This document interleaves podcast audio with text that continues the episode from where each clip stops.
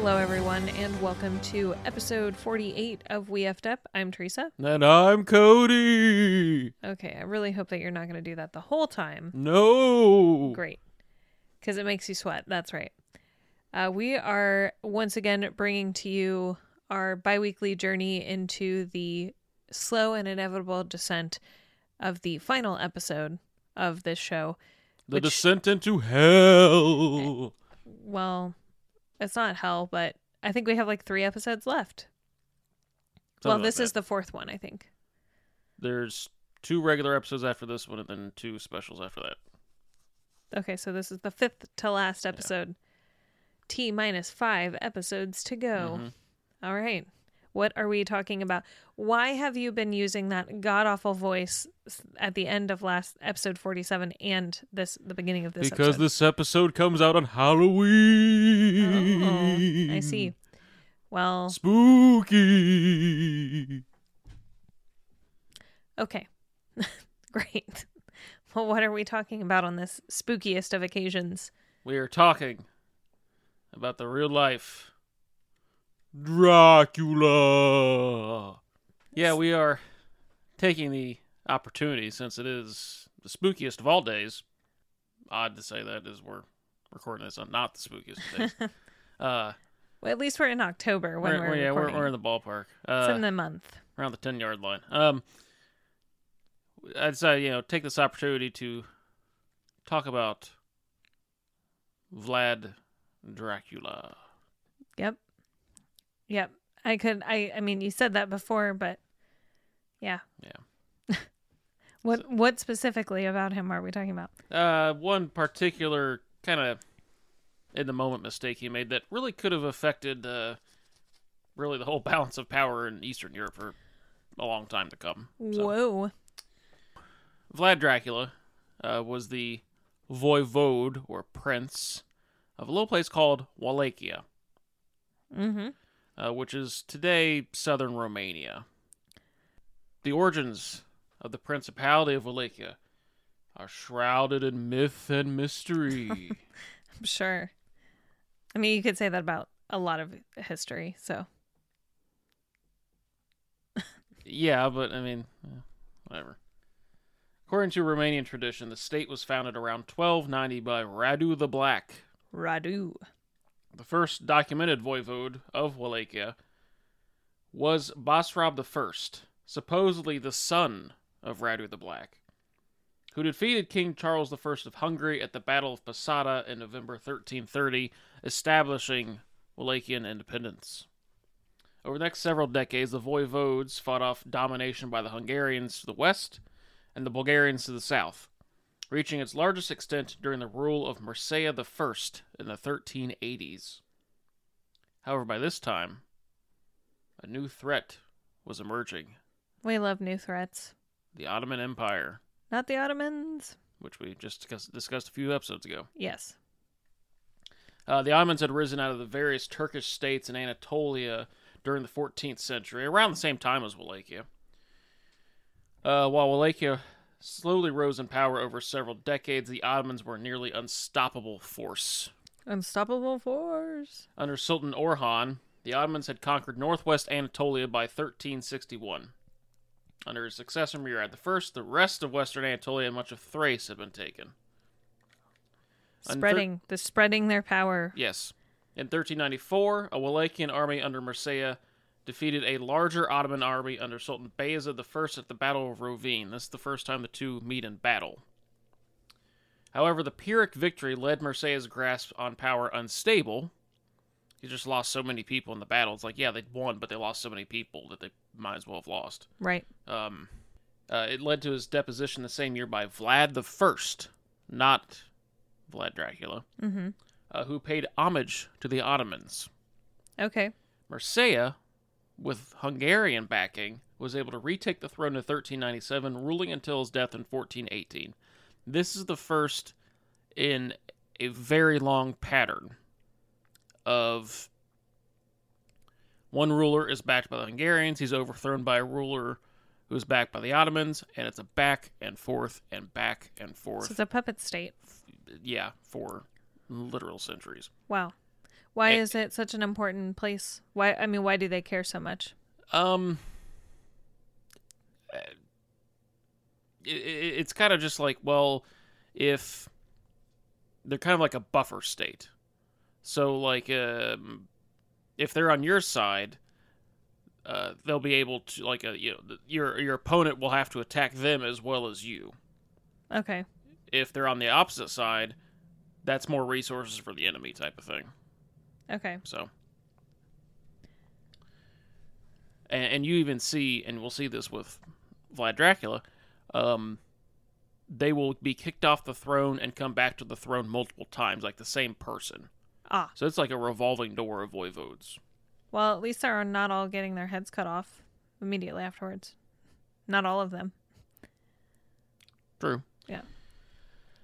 Meanwhile, after suffering a decade of civil war following the capture of Bayezid I by the warlord Timur at the Battle of Ankara in 1402, the Ottomans righted themselves and continued their aggressive expansion into the rest of Anatolia and southeastern Europe under Murad II. Before he died, Mircea negotiated a treaty with the Ottomans that required Wallachia to pay the Sultan 3,000 pounds of gold annually in exchange for the Ottomans not invading Okay. and this would establish Wallachia as a tributary vassal of the Ottoman Empire. Here's a map for you right there. So that's where the Ottoman. This is around this time. Uh, here's the Ottomans right here. They're not fully in control yet of uh, like Greece and Anatolia, but they control this large swathe of territory. And here's Wallachia, Mm-hmm. right here, right at the top.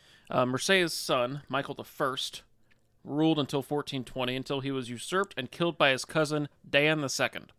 Both of these names are like disturbingly Christian. And Well, they very- well, they, well, they the, Wa- the Wallachians are Christian. I know. It's just funny. We went from like Mircea, Vlad. What was the one guy's name? The Black? Something the Radu, Radu the Black. And then they're like Mike, Dan. Dan.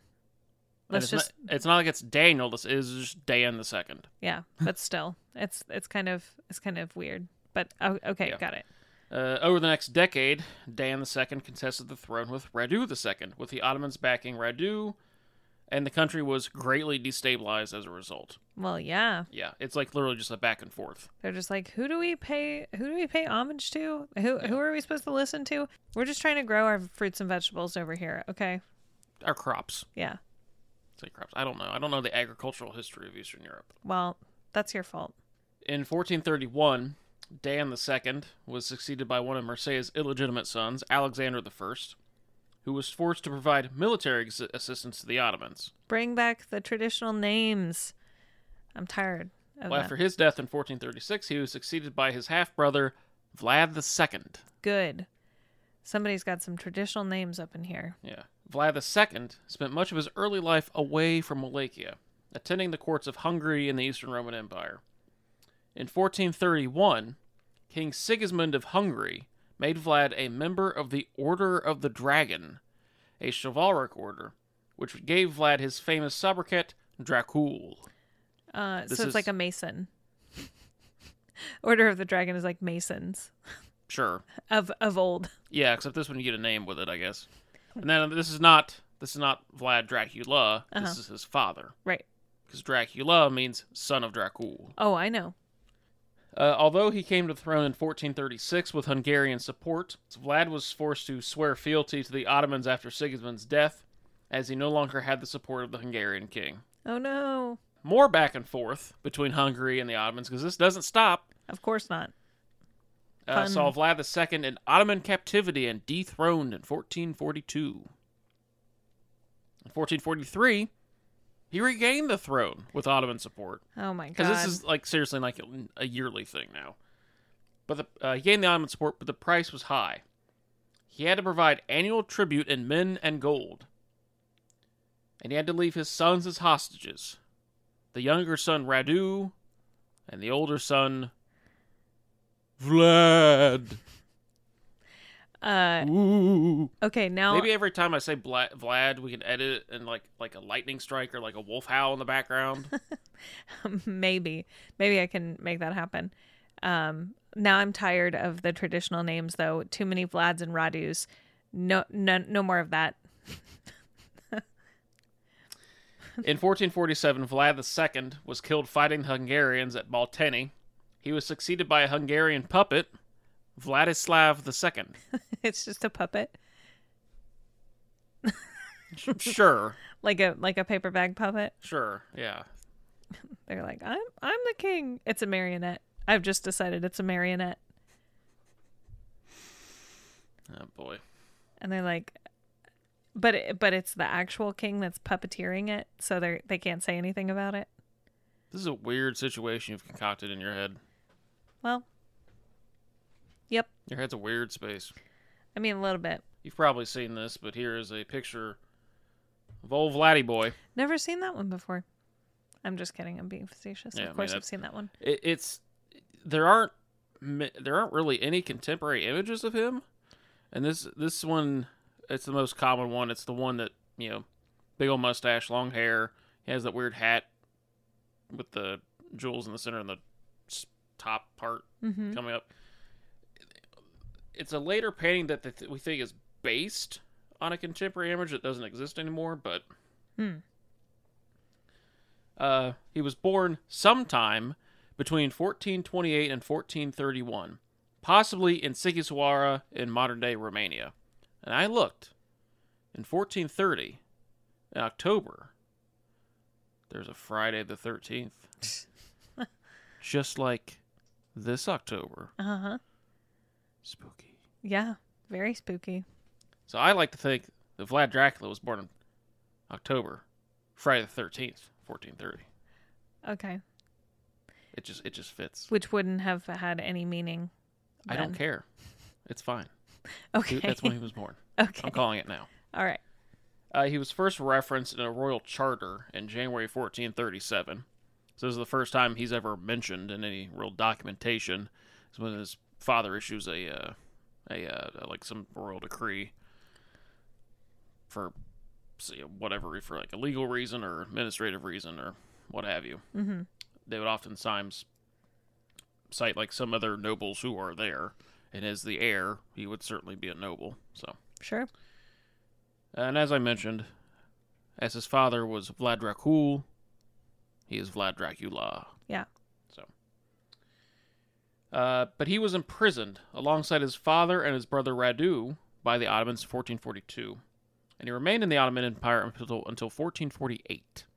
So he's uh, basically like a preteen. Yeah, he's there for uh, some formative years. Yeah. Uh, and then brother- ejected like right around the time he would be Yeah. considered an adult.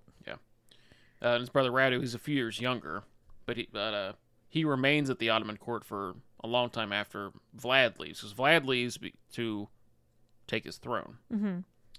So Uh, by in prison though, are we talking like Yeah, this house was a rough? arrest. Yeah, I was gonna yeah, say. I mean they're nobles; they're not going to be put in a dungeon. right, right. So In this case, I mean, often yeah. nobles are. So now, now that's why I around around the same time, uh, he's a few years older than him, or about the same age. Uh, is uh, Murad II's heir Mehmet, Okay. who will later go on to be called Mehmet the Conqueror. Oh, okay. So, so they're kind of raised together. Uh, after initially winning the throne in, in October 1448, uh, Vlad was dethroned the following month, fleeing back to the Ottomans. Vlad Dracula. Vlad Dracula, because remember his father is dead by this point. Oh, okay, okay. So yeah, he left in 1448 to get his throne from the usurper, but the usurper re-usurps him. He was re resurped. Yes.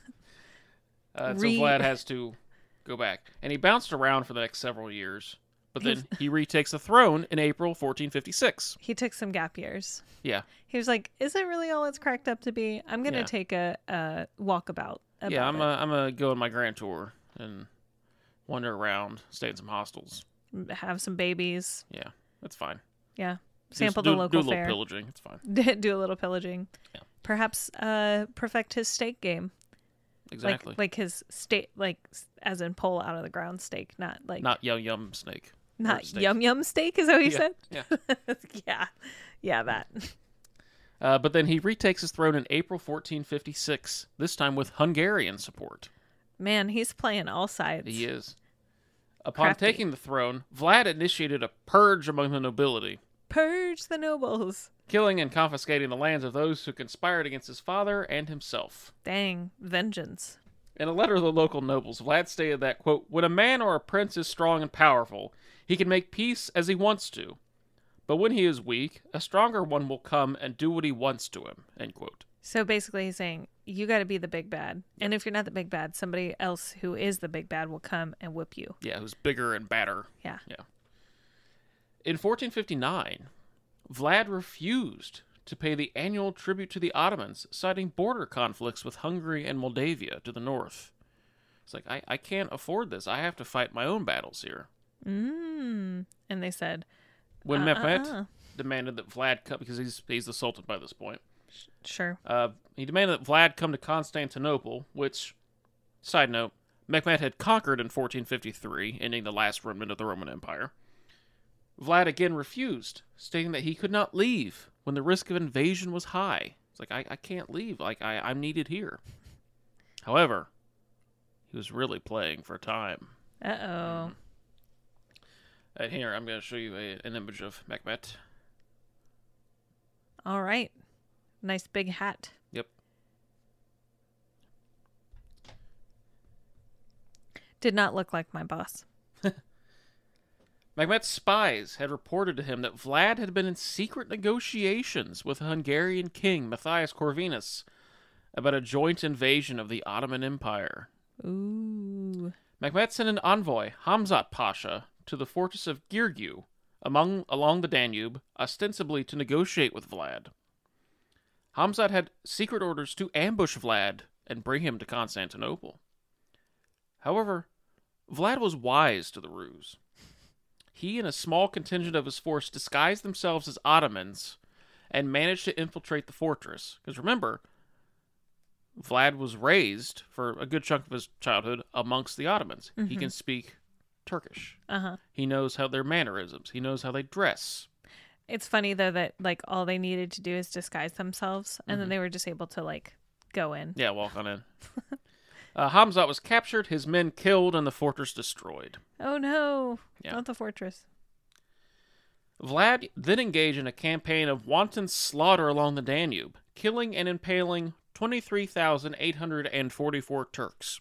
Dang. We know the number because Vlad himself cited it in a number to the Hungarian king. I wonder if he counted it himself, or if he had like royal counters that he sent out. I mean, probably minions do it, but Uh, the, the twenty-three thousand eight hundred forty-three. Oh my god, I forgot how many Yep. there were. It's just one dude Yep. out there. Mehmet, occupied with putting down opposition in Greece, sent an army of 18,000 to defeat Vlad, who beat back the force with only 8,000 Ottomans surviving. Wow. Mehmet decided then to end this conflict once and for all, setting out from Constantinople in April 1462 with a force of around 100,000 men, Dang. including Vlad's brother, Radu. oh no, remember- Radu. He's been with the Ottomans for 20 years. He's a turncoat. Yeah, he's kind of just like, I mean, like that. That's largely who he is known. Yeah. So Brother versus brother. kind of, uh, and Radu, like he's the guy. Like, oh, like the Ottomans are. We're gonna replace Vlad with Radu. Mm-hmm. So it's yeah. So Usurped by my own brother. How Vl- dare you? A Vlad could only muster thirty thousand soldiers after Hungary refused to lend support. Oh no, he's all alone. Because Hungary was probably just like, you know, we're fine if you want to. We'll give you. We'll kick you a little cash, maybe some men, supplies. If you want to just, just, just, you know, annoy them.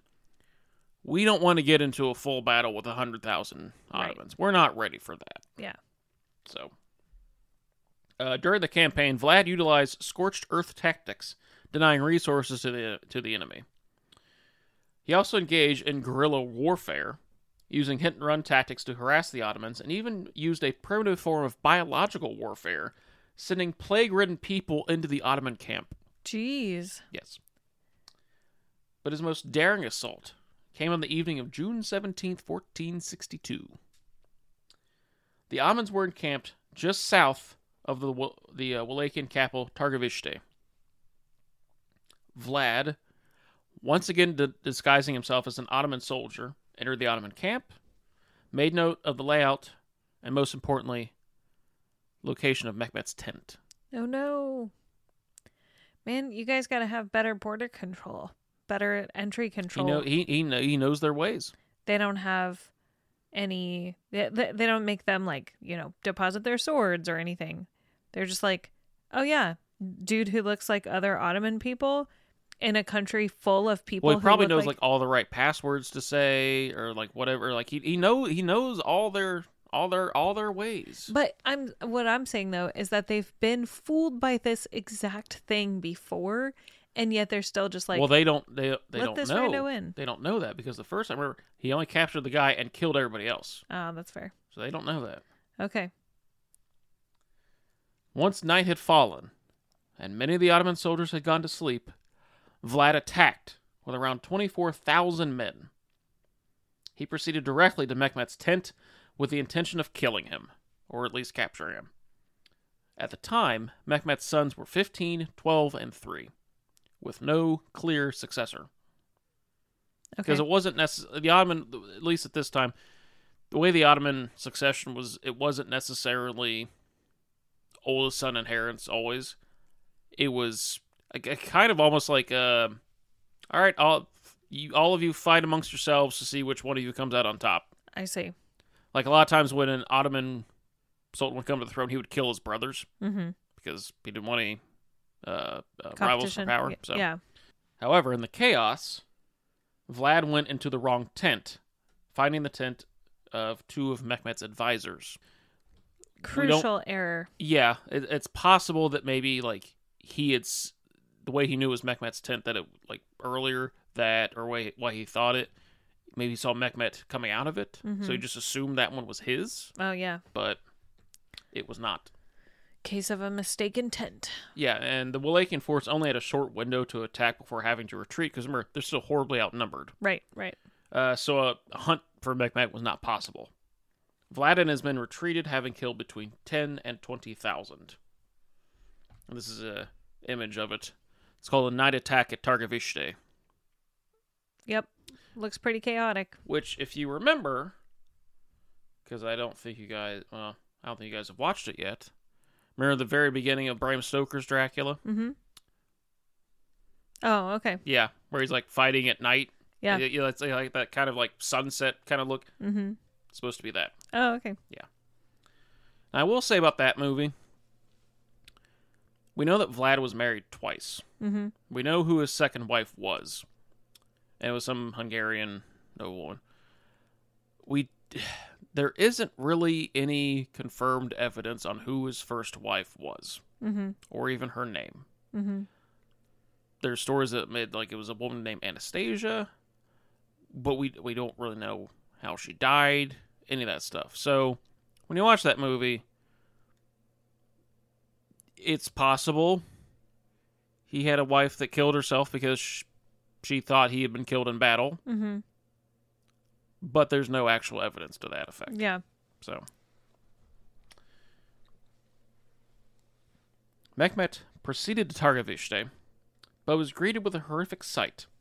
Twenty thousand impaled corpses lined the road, with Mehmet's envoy Hamzat Pasha on the highest stake, denoting his high rank. That would take so long to do 20,000 people impaled on stakes along a road. He must have been gone for a while. Well, he'd probably set it up before he attacked uh, the camp.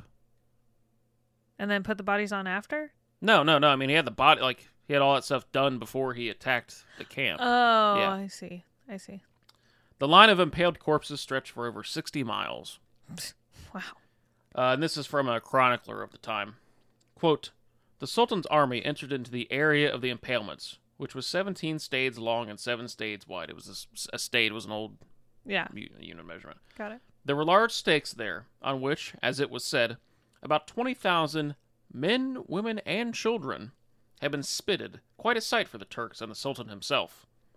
The Sultan was seized with amazement, and said that it was not possible to deprive of his country a man who had done such great deeds, who had such a diabolical understanding of how to govern his realm and its people. And he said that a man who had done such things was worth much. The rest of the Turks were dumbfounded when they saw the multitude of men on the stakes. There were infants too, affixed to their mothers on the stakes, and birds had made nests in their entrails. End quote. Jeez.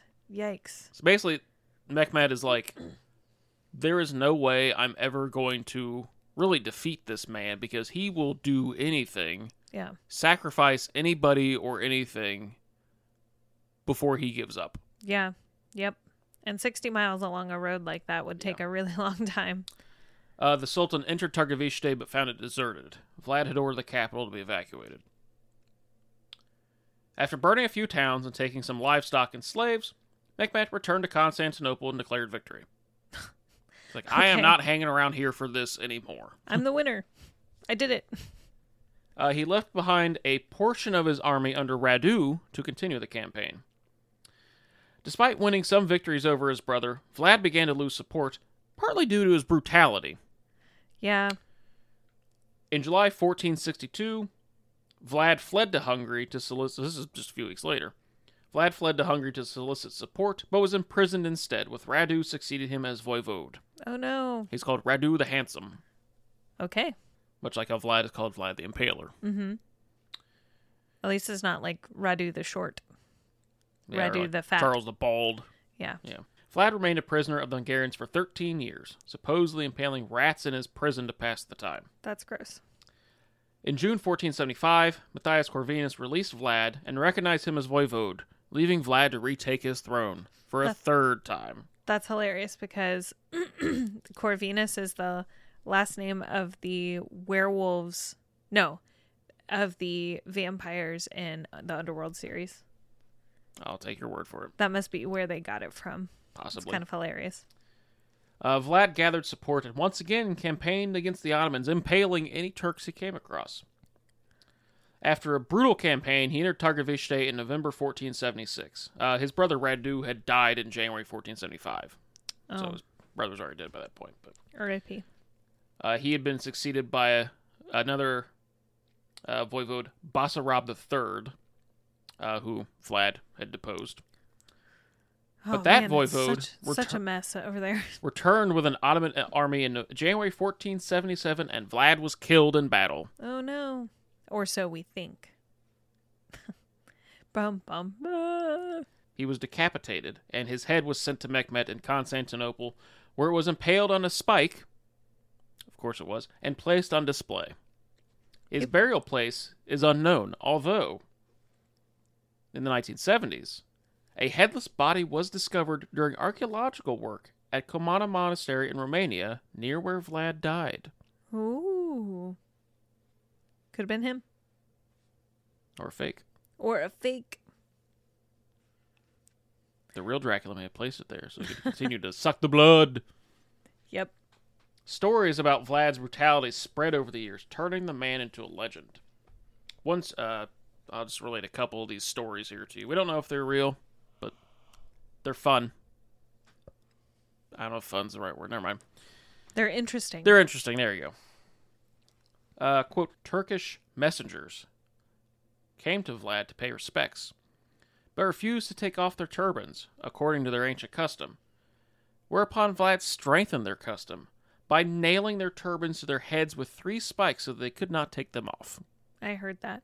I've heard that story.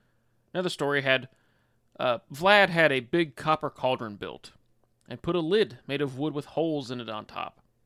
He put the people in the cauldron and put their heads in the holes and fastened them there. Then he filled it with water and set a fire under it and let the people cry their eyes out until they were boiled to death. Jesus. And then he invented frightening, terrible, unheard of tortures. He ordered that women be impaled together with their suckling babies on the same stake. The babies fought for their lives at their mother's breasts until they died. Then he had the women's breasts cut off and put the babies inside head first. Thus he had them impaled together. Jesus Christ. That's a lot. I'll have to put a trigger warning before that one, before this episode. Beginning in the 19th century, Romanians began to prop up Vlad as a national hero. Someone who'd fought for the independence of their land from the Ottomans, as they themselves were doing at that time. Interesting. So he's like a folk hero. Yes. Uh, yeah, because like looking back into the like when you're fighting for independence, like looking back into the past to find similar figures, um, can kind of like almost like say like, oh, we've always been here, or we've always struggled against this oppressive force. Um, like in France, um, Vercingetorix, who was a, a, a Gallic leader against the Romans against Caesar.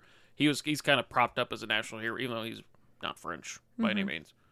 So it's just kind of like okay. The farther back we can look at the past, it's like it gives our culture more legitimacy in a way. So, in, in the uh, 19th century, when the Romanians are trying to get their independence from the Ottomans, like, okay, well, look, we've actually been here for centuries beforehand. So, we Yeah. really should have this land to ourselves and not be ruled over by this foreign foreign people. Mm-hmm. So, Makes sense. in 1859, Wallachia, along with Moldavia, united to form what is today Romania, initially under, under Ottoman suzerainty, but then achieving full independence in 1877. So that's how we get um, sort of the modern day state of Romania. 400 years later. Yes. The influence that Vlad's life had on Bram Stoker is debated, beyond the name and the general location in nearby Transylvania. Because uh, you could certainly stories are passed down through the centuries of this guy in Eastern Europe, very bloodthirsty, he impaled people, all these brutal stories, much like you know what I related. That's just two story, two of the stories. He has a cool sounding name, you know, so it's probably just like Bram Stoker, just like hearing the name, like maybe like rough stories, like oh that's that's a good idea. But like of course there were other vampire stories well before him Mm-hmm. that he probably also borrowed from. Yeah. Uh, so, but yeah, so the I mean, and and the character of Count Dracula has certainly wrapped itself in the historical legends of the actual Vlad Dracula. Right. Um, so and certainly it's one of the more one of the biggest cultural characters of the past hundred years. Oh, yeah, definitely. So Yeah. yeah, so yeah, so that, uh, and certainly like if uh, Vlad had picked the right tent and actually killed Mehmet, I mean that would have thrown the Ottoman Empire into chaos, and they may not have bec ended up becoming what they became. and maybe he would have taken the lead.